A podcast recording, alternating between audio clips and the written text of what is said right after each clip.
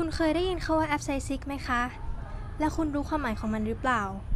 วันนี้เราจะมาให้คำตอบคุณกัน เกี่ยวกับฮอร์โมนแอปไซซิกค่ะ ก่อนอื่นเลย ฮอร์โมนพืชคืออะไร ฮอร์โมนพืช เป็นสารเคมีภายในพืช ซึ่งเกี่ยวข้องกับการเจริญของพืช ไม่เพียงแต่การเจริญเติบโตทั้งต้นเท่านั้น หากแต่ยังเกี่ยวข้องกับการเจริญเติบโตของพืชแต่ละส่วนด้วย ในปัจจุบันทราบกันดีแล้วว่าฮอร์โมนพืชมีทั้งชนิดที่กระตุ้นการเจริญเติบโต และระงับการเจริญเติบโตค่ะฮอร์โมนพืชสามารถเคลื่อนย้ายภายในต้นพืชได้ และมีผลกระทบต่อการเจริญเติบโต การเปลี่ยนแปลงทางคุณภาพและการพัฒนาของเนื้อเยื่อ และอวัยวะของพืช ซึ่งได้รับฮอร์โมนนั้นๆค่ะ ค่ะ ซึ่งฮอร์โมนพืชที่เราจะนำมาเสนอนะคะ ก็คือกรดแอปไซซิก กรดแอปไซซิกหรือ ABA พบครั้งแรกโดยคาร์นส์และแอดดิคอตเมื่อปีพศ 2507 โดยสกัดและแยกสารกระตุ้นการหลุดร่วงของใบและผลฝ้าย และให้ชื่อว่า abscisin แล้วเพื่อนๆรู้ไหมคะ ว่ากรดแอปไซซิกคืออะไร ถ้ายังไม่รู้เรามีคำตอบค่ะกรดแอปไซซิกหรือชื่อภาษาอังกฤษ abscisic acid เป็นฮอร์โมนที่ออกฤทธิ์ยับยั้งการเจริญเติบโตของพืชทำให้พืชทนต่อสภาวะเครียดต่างๆ ได้ดี มีสมบัติเป็นกรด สร้างขึ้นจากเนื้อเยื่อบริเวณราก โดยพบเฉพาะที่หมวกราก ลำต้น ใบแก่ พบในพืชที่มีระบบท่อลำเลียงทั่วไป ซึ่งในสภาวะขาดน้ำพืชจะกระตุ้นให้สร้างกรดแอปไซซิกได้มากขึ้นค่ะ ต่อไปคือพืชสังเคราะห์ ABA ได้ยังไงนะ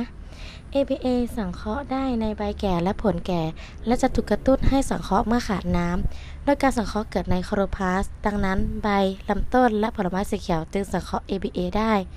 เมื่อเกิดการสังเคราะห์ ABA แล้ว ABA จะเคลื่อนย้ายจากใบไปสู่ส่วนอื่นๆ เช่น ยอดจะไประงับการเจริญที่บริเวณนั้น ลักษณะภายใต้ความเครียดของพืช เช่น ขาดน้ำ ขาดอาหาร น้ำท่วม จะกระตุ้นให้เกิดการสังเคราะห์ ABA เพิ่มขึ้น ดังนั้น ABA อาจจะเพิ่มความต้านทานต่อความเครียดให้แก่พืชได้ค่ะสำหรับกลไกการทำงานของ ABA การทำงานของ ABA คล้ายคลึงกับฮอร์โมนชนิดอื่น ๆ คือเกี่ยวข้องกับการควบคุมเมตาบอลิซึมของกรดนิวคลีอิก และการสังเคราะห์โปรตีน ซึ่งการควบคุมนั้นเกิดได้หลายวิธี เช่น ABA กระตุ้นกิจกรรมของเอนไซม์ไรโบนิวเคลียสซึ่งจะทำลาย RNA ทำให้อัตราการสังเคราะห์โปรตีนนั้นลดลง แต่ก็ยังมีข้อขัดแย้งว่า ABA มีผลต่อพืช โดยไม่ต้องผ่านเมตาบอลิซึมของ RNA ก็ได้ มาจนถึงตอนนี้ทุกท่านคงสงสัยใช่ไหมคะ ว่าผลของ ABA ต่อพืชเป็นอย่างไร 1. ABA